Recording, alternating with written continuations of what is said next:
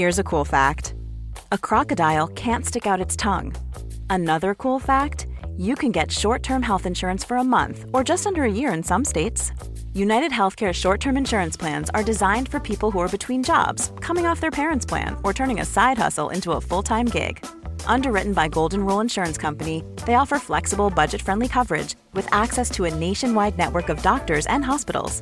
Get more cool facts about United Healthcare short term plans at uh1.com. Quality sleep is essential. That's why the Sleep Number Smart Bed is designed for your ever evolving sleep needs. Need a bed that's firmer or softer on either side? Helps you sleep at a comfortable temperature? Sleep Number Smart Beds let you individualize your comfort so you sleep better together. JD Power ranks Sleep Number number 1 in customer satisfaction with mattresses purchased in-store. And now, save 50% on the Sleep Number limited edition Smart Bed for a limited time. For JD Power 2023 award information, visit jdpower.com/awards. Only at a Sleep Number store or sleepnumber.com. Hey, I'm Ryan Reynolds. At Mint Mobile, we like to do the opposite of what Big Wireless does. They charge you a lot, we charge you a little. So naturally, when they announced they'd be raising their prices due to inflation, we decided to deflate our prices due to not hating you. That's right. We're cutting the price of Mint Unlimited from $30 a month to just $15 a month. Give it a try at mintmobile.com slash switch. $45 upfront for three months plus taxes and fees. Promo rate for new customers for limited time. Unlimited more than 40 gigabytes per month. Slows. Full terms at mintmobile.com. Metro Sounds. Du hører Historier som endret verden med Christian Konglund. Oktavian har slått Marcus Antonius og Kleopatra, som så tok sine egne liv. Nå står Oktavian igjen alene på toppen. Hva gjør han nå? Gjør han som sin adoptivfar Julius Cæsar og blir diktator? Ja, det er, et, det er, en veldig morsom passasje hos en langt seinere historiker som, sier, som, som, bringer inn en diskusjon da, mellom eh, Oktavian og hans to eh, viktige rådgivere, nemlig Agrippa og Mesenas. Hvordan i all verden skal de Eh, hva skal de gjøre nå? Og, og Mesenas uh, taler hardt for at han skal bare innføre kongedømme om seg selv som konge, mens uh, Agrippa sier at nei, du må vende tilbake til republikken, og den må gjenoppstå som, som før. Med vanlige republikanske former og valg og, og senat og alt det der. Dette er jo ikke en reell eh, debatt som har foregått, helt sikkert, men, men, men det illustrerer egentlig da ja, hvilke muligheter var blå i kortene for han. Han vender tilbake i 29, og da er nok folk i Italia og Roma egentlig ganske glad for at det var han som vant. For, for noe annet ville jo eh, For det, det var han jo blitt vant til de siste ti åra, så hvis det hadde vært motsatt, så hadde det kanskje kommet veldig store endringer og omkalfatringer, og de hadde jo han hadde jo avkrevd hele Italia en personlig lojalitetsed, f.eks., som, som det kunne gjort at mange hadde havna i problemer. Men likevel, hva, hva skulle, hvordan skulle konstitusjonen nå se ut? Og det var et stort spørsmål. og han kunne jo, eh, Han hadde to andre forelegg også. Han kunne se til, til Pompeius, som jo hadde kommet hjem, og, og, nettopp sagt liksom Nå er jeg ferdig, nå har jeg gjort mitt, nå kan dere ordne opp. Og han, da ble han, Pompeius, altså, politisk parkert. Eh, og fikk store problemer med å få igjennom sine forordninger. Og så kunne han se til Cæsar, som hadde måtte tatt makten og gjort seg selv som diktator, men da endte han med, med mange dolkestikk. Så eh, her var liksom clouet hvordan beholde den politiske innflytelsen og makta, og holde seg i live. For han var jo bare 30 år på den tida, så han var jo fremdeles eh, Eller da, ja, 33 var han vel rukket å bli da, i 29. Mm, så han var jo en, han var en ung mann. og, og, fått til mye. Fått til mye allerede, men, men, men, han var ikke helt klart for å, å bli parkert. Så hva skjer da med republikken? Han gjeninnfører republikken på en måte? Han sier jo det sjøl, ja. men, men, han gjør jo egentlig aldri det. For dette er jo et Det som skjer, er jo at han, han innfører jo egentlig det som vi kaller for keiserdømme. Uh, og, og enemakt. Så, så han, er, han, er, på en måte en monark i alt annet enn navnet. Litt sånn motsatt uh, vår egen konge, som, som bare er det navnet og ikke egentlig har noen politisk makt eller innflytelse. Så var han helt, helt motsatt, altså. Men, men det han er påpasselig med å gjøre, er jo ikke eh, formelt innføre en ny tittel eller et, noe nytt. Han forholder seg bare til, eh, til alle de gamle eh, embetene, og senatet består. Det er ikke noe sosial omkalfatring eller noen store reformer. Det, eh, det, han sørger for, er jo å beholde den fysiske makten. Og så beholder han mange av de gamle republikanske titlene, men setter dem sammen på en måte i en type cocktail som, som gjør at han sitter med, med, all makt. Og det er det som, som, som gjør dette litt sånn spesielt. Nå hadde jo, nå jo seinrepublikken vært man hadde sett både flere diktatorer, sånn som Sulla og Cæsar, ikke minst. Og også andre mektige menn som hadde satt egentlig konstitusjonen til side og turt fram eh, med, med, på egen hånd. Så, så, de som bodde i Roma og var en del av, av det politiske landskapet også i Romerriket, de var jo kjent med at her hadde det eh, vært eh, mye kål over lang tid. Så, så sier denne idealrepublikken som Cicero beskriver, og som, som, kanskje vi tenker var der en eller annen gang på hundretallet før vår tidsregning, eh, den, den fantes jo ikke uansett. Så det er ikke sikkert at de lokale si, byborgerne på den tida egentlig oppfattet at dette var noen sånne store endringer. Ok, det er en ny eh, topparistokrat, men nå er han aleine makta på toppen, og la oss håpe det blir fred nå. Og det ble det jo. Så man kan, man kan se litt på hva slags styre er det egentlig han innfører. Hva er dette keiserdømmet? Og det, det, det, kan illustreres ganske godt med en del av keiserens titulatur. For vi ser, eh, hvis vi tar det, det navnet keiser, det kommer jo av Cæsar. Det er jo slektsnavnet mhm. hans. Mm -hmm. Og den, det, det, han heter jo da stadig Gaius Julius Cæsar. Det gir ham da eh, selvfølgelig all den formuen og kontaktene, klienten og alt som fører, som den slekta har. Så dette er jo et dynasti. Og keisertittelen, den, den, følger jo videre ned gjennom. I romersk tid så er jo alle får dette navnet Cæsar også. Så det er, det er en side av det. Så keiseren er, er, er, er knyttet til et dynasti. Det er en personlig formue og en, og en familie, en slekt. Og så er det andre, den andre tittelen som, som, brukes om keiseren, er jo Prinkeps, princeps, som da egentlig var, eh, betyr den første, førstemann. Som, som egentlig var den første til å uttale seg i Senatet, altså den som senatoren i fellesskap mente var den mest ærverdige, den, den beste av dem, som, som skulle være den, den, første, første til å uttale seg. Det viser at dette fremdeles da var kan vi si, en, en republikansk ideologi her. Eh, et forsøk på å vise at man tar Senatet på alvor. Man hører etter, og man er kanskje bare en, en blant likemenn. Eh, på en måte. Det er det, det, er det, de, det er det, man sier med dette. Så har man eh, en annen tittel som er jo mye brukt på keiseren, og som vi har på engelsk, eh, emperor, som er imperator på godt latin. Som jo egentlig ikke var en, en fast som stående tittel i utgangspunktet, men noe som ble tildelt en eh, vellykket krigsherre. En som hadde, kom, hadde, vunnet et stort slag, kunne kalle seg imperator. og Etter hvert så blir det en fast tittel på keiseren. Og den, Da knytter det jo selvfølgelig til militær makt. Så da, det er liksom det sitter keiseren igjen med det som var vanlig i, etter, i republikken, var at når den som hadde fått militærkommando, normalt av konsuler eller prokonsuler eller sånt, når deres periode var over, så skulle de jo oppløse hæren. Hvis krigen var over, så skulle hæren oppløses, og så skulle man, eh, man, gå tilbake til det vanlige. Og så måtte man da eh, skrive ut nye soldater. Det gjør jo ikke eh, Augustus. Han oppløser halvparten av eh, den stående hæren etter, etter borgerkrigene.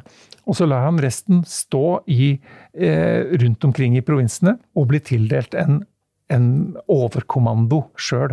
En imperium maius, som det het. Altså et, et, mye større imperium enn alle andre. Eh, og kontrollerer dermed alle disse stående hærstyrkene eh, rundt omkring i hele riket. Og det, det, det gir han selvfølgelig den fysiske makta, som jo er viktig, nok et viktig bein å stå på. Og det er da det aller siste beinet, dette, som gjør at dette bordet står støtt, det, det fjerde, fjerde, pilaren, på en måte, det er, det er, det som kommer med navnet Augustus, som da også blir et, en tittel på keiseren etter hvert. Som hans, blir hans egennavn, men det også blir jo brukt seinere som tittel på keiserne.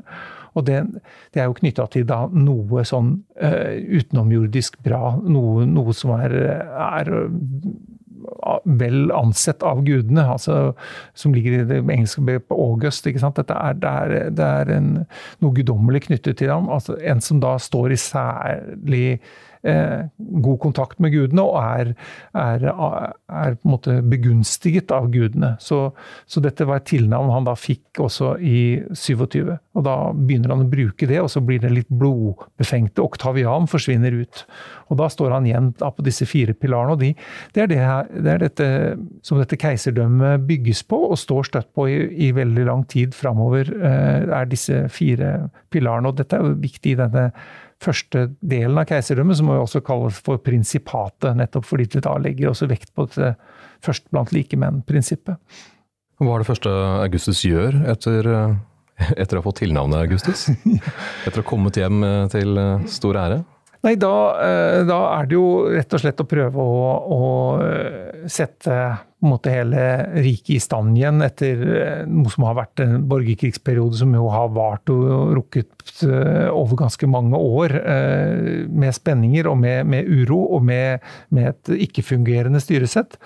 Så han eh, rensker ut eh, Senatet, sørger for å få inn lojale eh, støttespillere i Senatet, men også han innfører et stort moralprogram, og han begynner å gjenreise byen og riket. Bruke mye penger på å forskjønne byen og, og gjenreise gamle eh, skikker, og ikke minst gamle religioner. Børste støv av gamle prestskap. Eh, gjenreise templer til guder som man ikke lenger nesten huska hva het, osv. Så, et storstilt eh, sånn eh, forskjønningsprogram, og han sier jo at han skal ha overtatt en by i teglstein og etterlatt seg en i marmor. Men var det ikke han fikk hjelp av en spesielt? Ja, Mecenas er, er nok den, kanskje den skikkelsen som står mest bak hele dette kulturprogrammet, i den grad man skal kalle det det.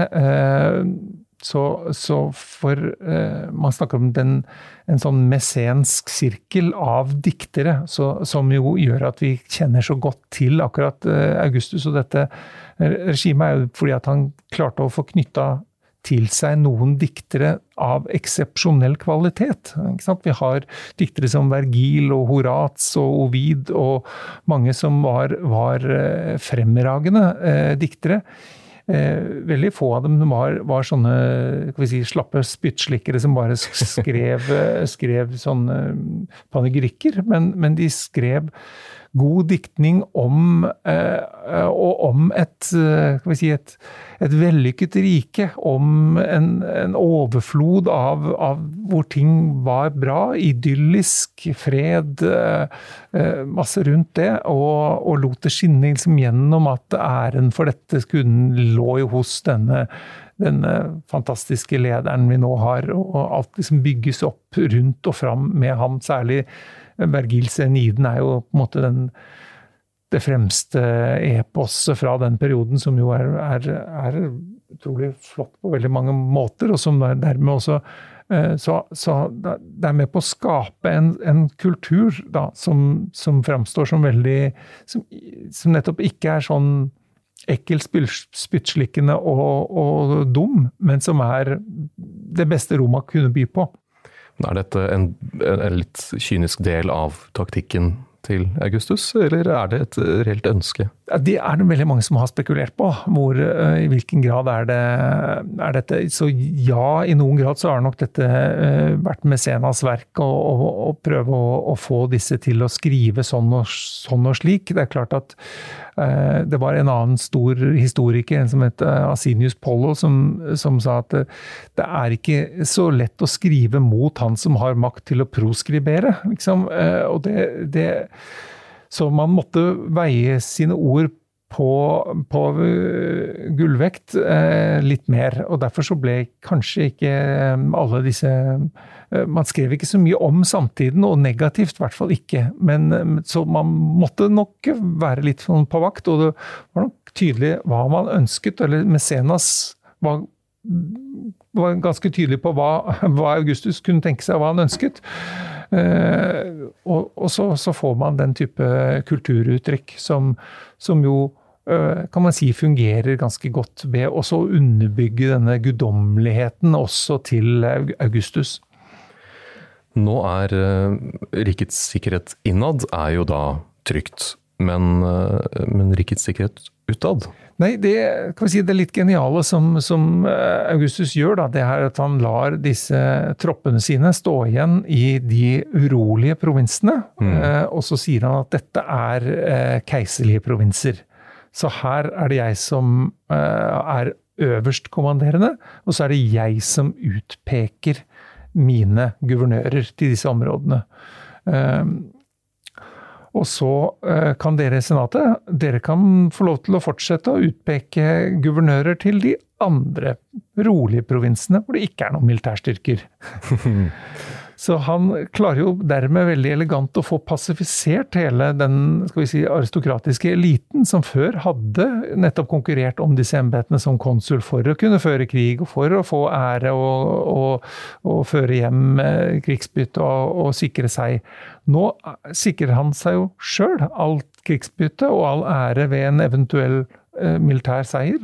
Eh, og han, han får altså demilitarisert eliten og kan sørge for å peke ut sine, lokal, sine lojale støttespillere til å, til å, gå inn i de provinsene og de områdene som, som, hvor hæren står. Og så er det jo uh, stort sett stille og fredelig uh, rundt i hele riket. Det er stadig problemer i, i opp mot germanerne i nord. Det, eh, der var jo Cæsar hadde jo vært over Rhinen et par ganger og, og drevet litt krigføring. Og, og også seinere så skulle det vise at man hadde noen interesser der. Og så hadde man noen interesser i, i det som var eh, Illyria eller Dalmatia, altså oppe i, i, i Kroatia og, og, der omkring. Men mot parterne så hadde han jo eh, Så, så var ikke de utgjorde ikke noe trussel og noe problem. Men eh, det som hadde skjedd for noen år tilbake, og som var veldig viktig for romerne, det var eh, at de hadde tapt noen av disse eh, militære standardene. Eh, og det, hadde, det, det, var Krassus som hadde mista dem på, på, et felttog. Så Augustus fikk de eh, tilbake igjen av eh, perserkongen, eller partekongen, og, og, fikk da dermed feiret dette som en stor triumf. At han hadde liksom eh, nærmest underlagt seg hele Pacha ved at han hadde fått tilbake disse, disse standardene. Og det, Smart. Det, en, eh, det ble utnyttet sterkt i alle propagandaøyemed, både i billedkunsten og i mm, og i diktningen, da. Sånn at uh, dette var sentrale elementer.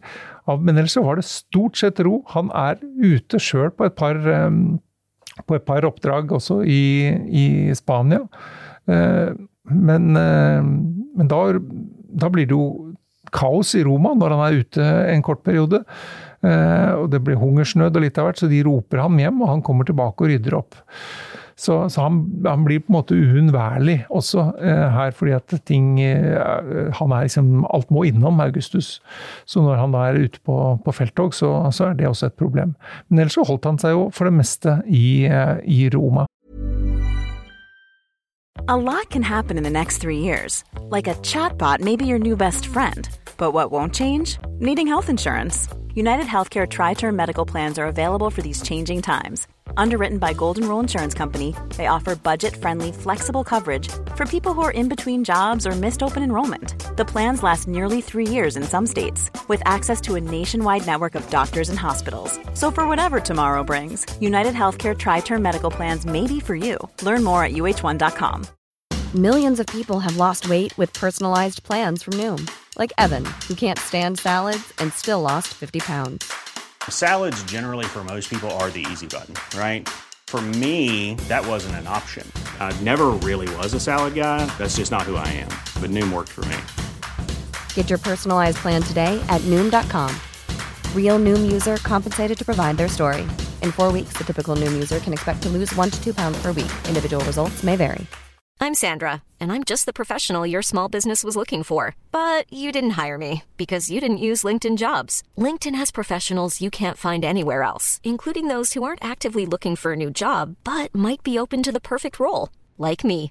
In a given month, over 70% of LinkedIn users don't visit other leading job sites. So if you're not looking on LinkedIn, you'll miss out on great candidates like Sandra. Start hiring professionals like a professional. Post your free job on linkedin.com/people today.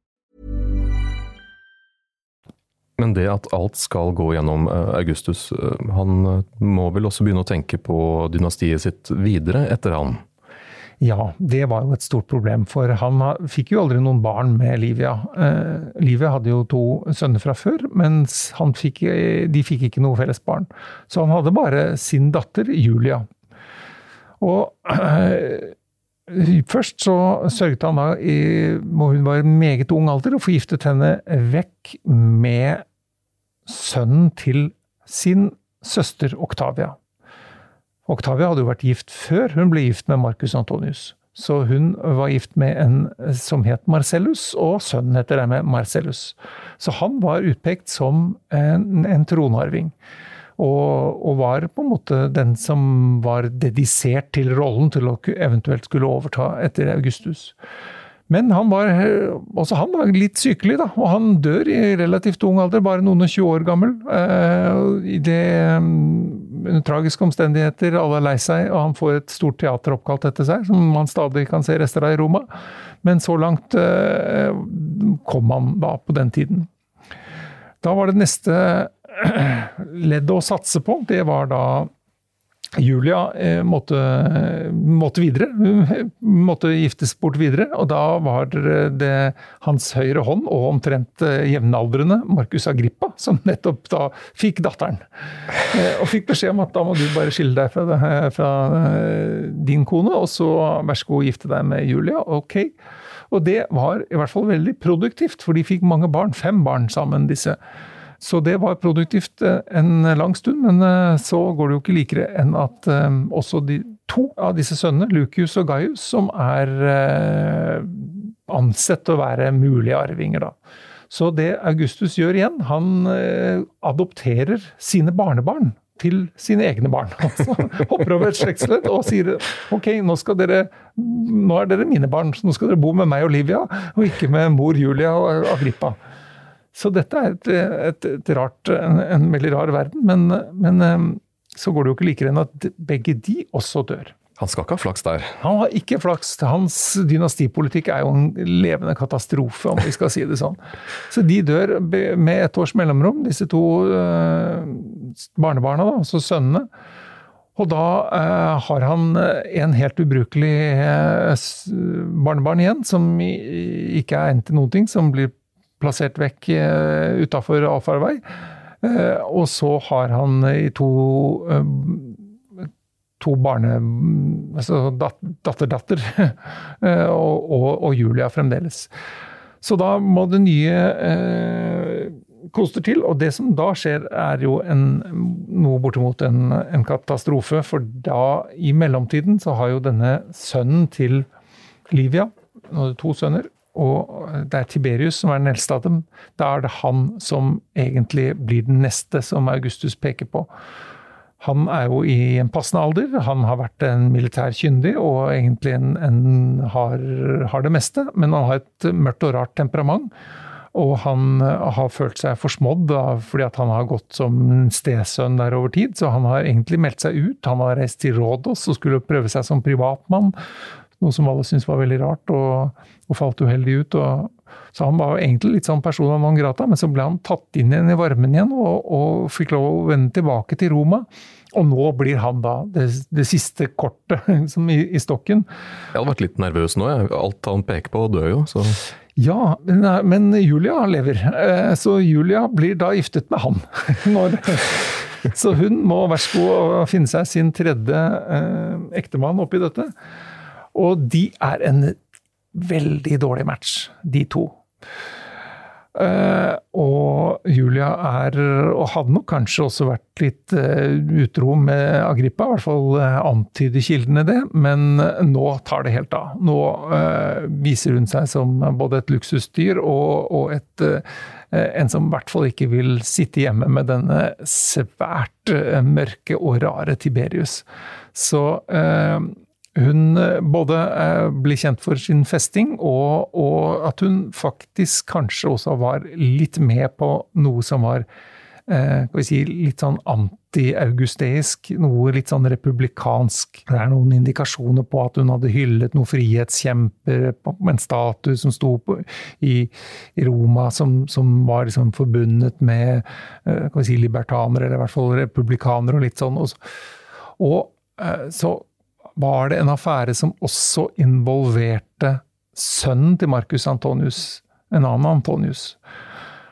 Og til slutt så blir det en offentlig skandale. Hun blir eh, er kjent som persona non grata og sendt i eksil. Og, og denne forsmådde ektemannen blir sittende igjen eh, som, eh, som da eh, tronarving alene. Så Julia forsvinner ut av historien som et sørgelig eksempel, og hennes datter eh, Julia lider samme skjebne ti år seinere. Og da er dikteren Ovid involvert. Han som skrev om, om, så mye om kjærlighetsdiktning, om kunsten å elske osv. For Augustus hadde jo innført et strengt moralprogram. Han ville jo at folk skulle være kyske og moralske. Dvs. Si alle bortsett fra han selv. Ja. For han uh, hadde gjaldt egne regler for. Og der understreker til og med noen av uh, biografiene hans at det var så viktig for ham å, å holde seg med, med forskjellige elskere fordi, uh, og elskerinner, fordi da kunne han få ut informasjon. Det var viktig. Det så det var fin det, så ren etterretning. En slags sånn James Bond-stil på, på, dette. Men alle andre skulle jo eh, skulle da eh, holde seg til ekteskapet, og de skulle få barn innenfor ekteskapet. For det var jo også et eh, problem at, at de, med nok liksom, ordentlige arvinger i mange slekter. Så dette, han hadde et voldsomt moralprogram som, som gikk, gikk, på det. Og da ble det upopulært at, at da dattera hans hadde vist seg ganske umoralsk. Var det ikke også dødsdom hvis du ble tatt for uh, utroskap? Det kunne det nok være, men ikke normalt. Uh, men, men det, det, var jo ikke en del av uh, Utroskap var jo ikke en del av den offentlige straffeutmålingen, så dette var noe som man kunne, kunne ta på en måte internt i familiene okay. og avgjøre. Men, men det, kunne, det, kunne, nok skje litt av hvert, ja, hvis man hadde blitt tatt ordentlig for utroskap, men vi vet jo at eh, mesteparten av denne, denne romerske eliten levde et ganske utsvevende liv.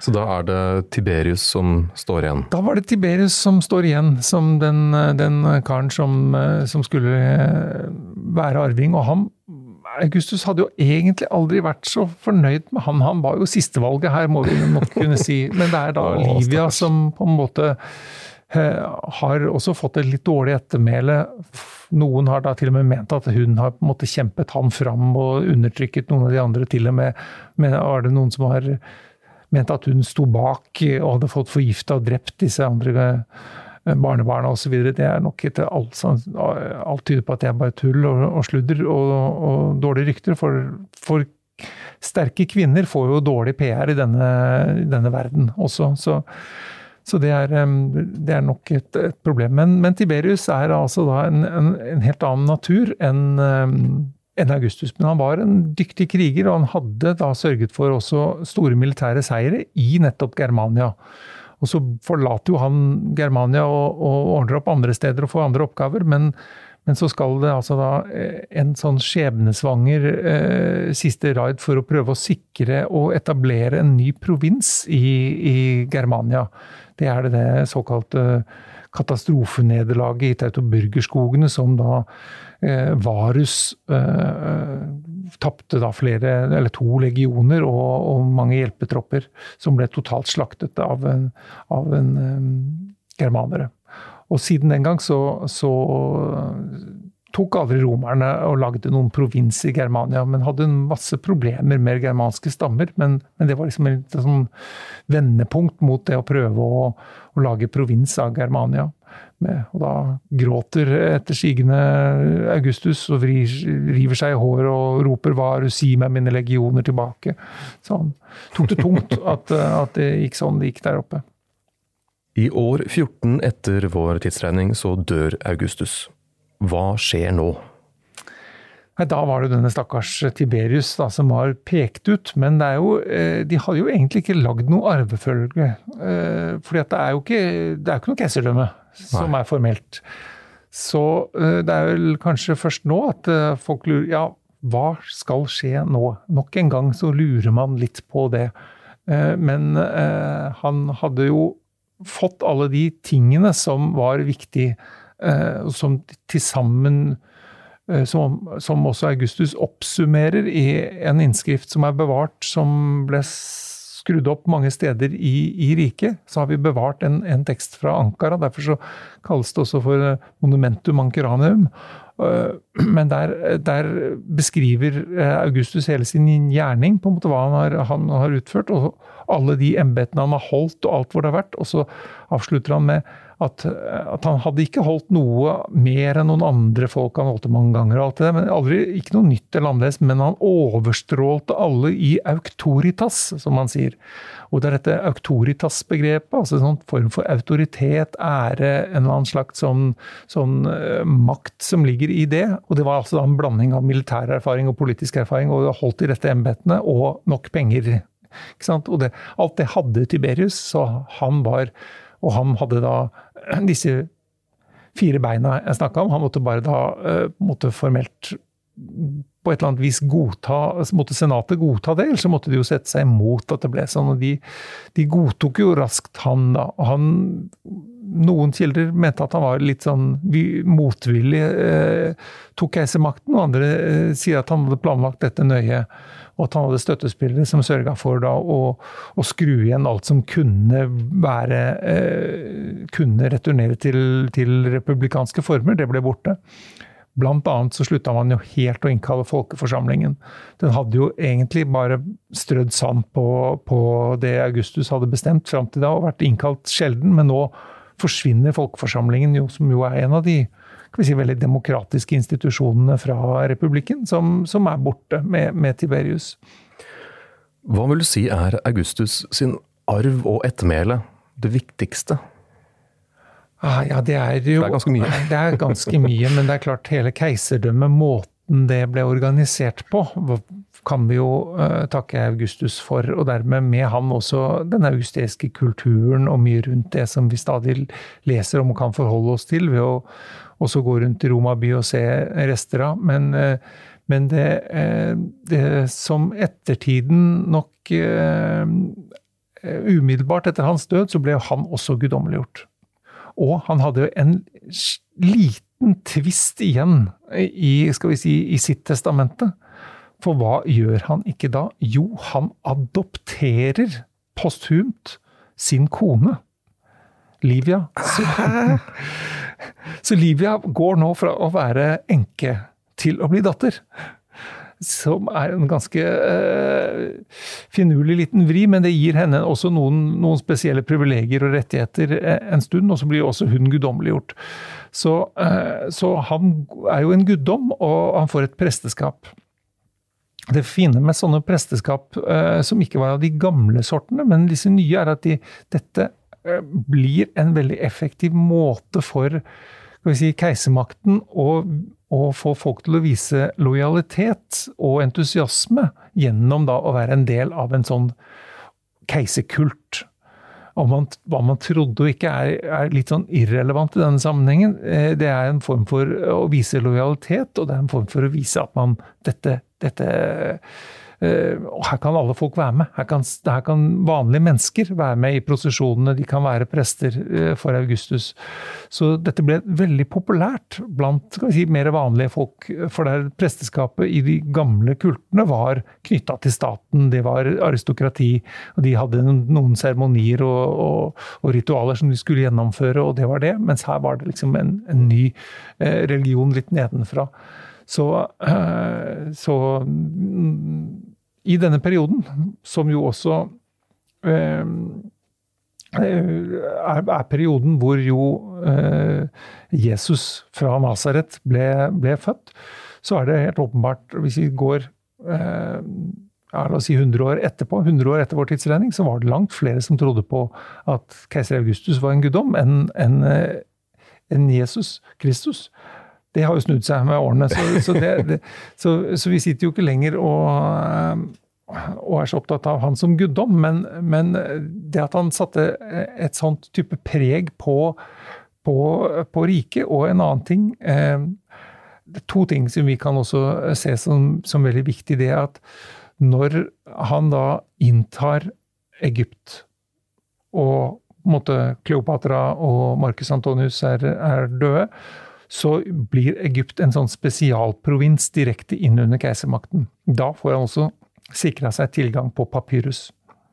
Papyrus var jo datidens skrivemateriale, så da får vi en skriftkultur som er ganske annerledes enn man hadde vært fram til da, hvor, hvor, skriftkulturen var også noe for en relativt liten elite. Men nå, blir, eh, nå får man en, en, mye annen bokkultur, og vi får bevart veldig mye mer av, av de litterære tekstene, også fra det gamle greske Hellas, men også fra Romerriket, som blir bevart takket være at papyrusen blir litt mer sånn allemannseie i hele Romerriket. Så det var, en, det var en, men noe som ikke mange tenker på, men kanskje en veldig viktig eh, bidrag til, til uh, verdens kulturhistorie, i hvert fall. At, at, at, Egypt kom på romerske hender der og da.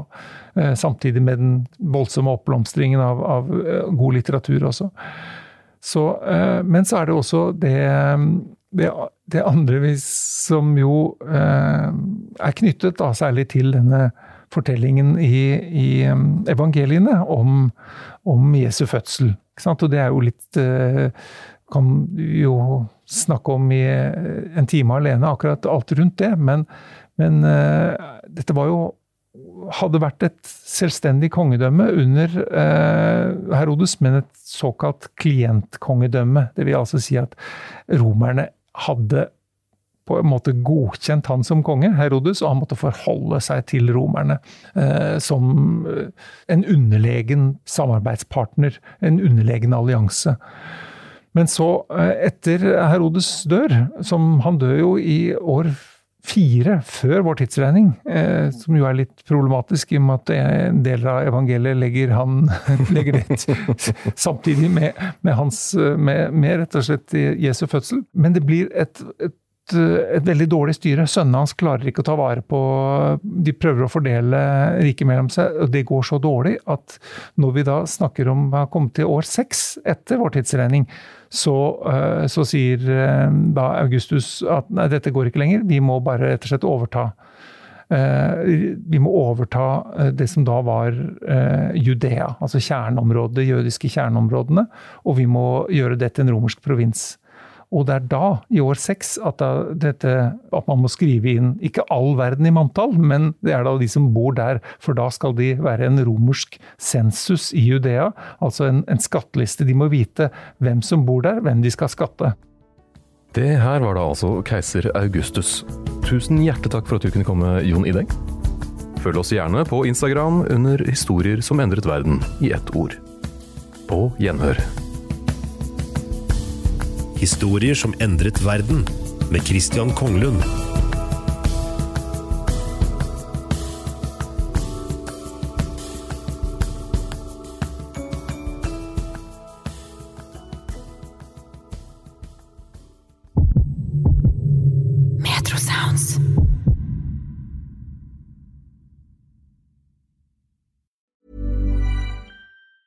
Hi, I'm Daniel, founder of Pretty Litter. Did you know cats tend to hide symptoms of sickness and pain? I learned this the hard way after losing my cat, Gingy. So I created Pretty Litter, a health monitoring litter that helps detect early signs of illness by changing colors, saving you money and potentially your cat's life. Pretty Litter is veterinarian developed, and it's the easiest way to keep tabs on your fur baby's health right at home. Go to prettylitter.com and use code ACAST for 20% off your first order and a free cat toy. Terms and conditions apply. See site for details. Even when we're on a budget, we still deserve nice things. Quince is a place to scoop up stunning high end goods for 50 to 80% less than similar brands. They have buttery soft cashmere sweaters starting at $50, luxurious Italian leather bags, and so much more. Plus, Quince only works with factories that use safe, ethical, and responsible manufacturing. Get the high-end goods you'll love without the high price tag with Quince. Go to quince.com slash style for free shipping and 365-day returns. Mom deserves the best, and there's no better place to shop for Mother's Day than Whole Foods Market. They're your destination for unbeatable savings, from premium gifts to show-stopping flowers and irresistible desserts. Start by saving 33% with Prime on all body care and candles. Then get a 15-stem bunch of tulips for just $9.99 each with Prime. Round out Mom's menu with festive rosé, irresistible berry chantilly cake, and more special treats. Come celebrate Mother's Day at Whole Foods Market.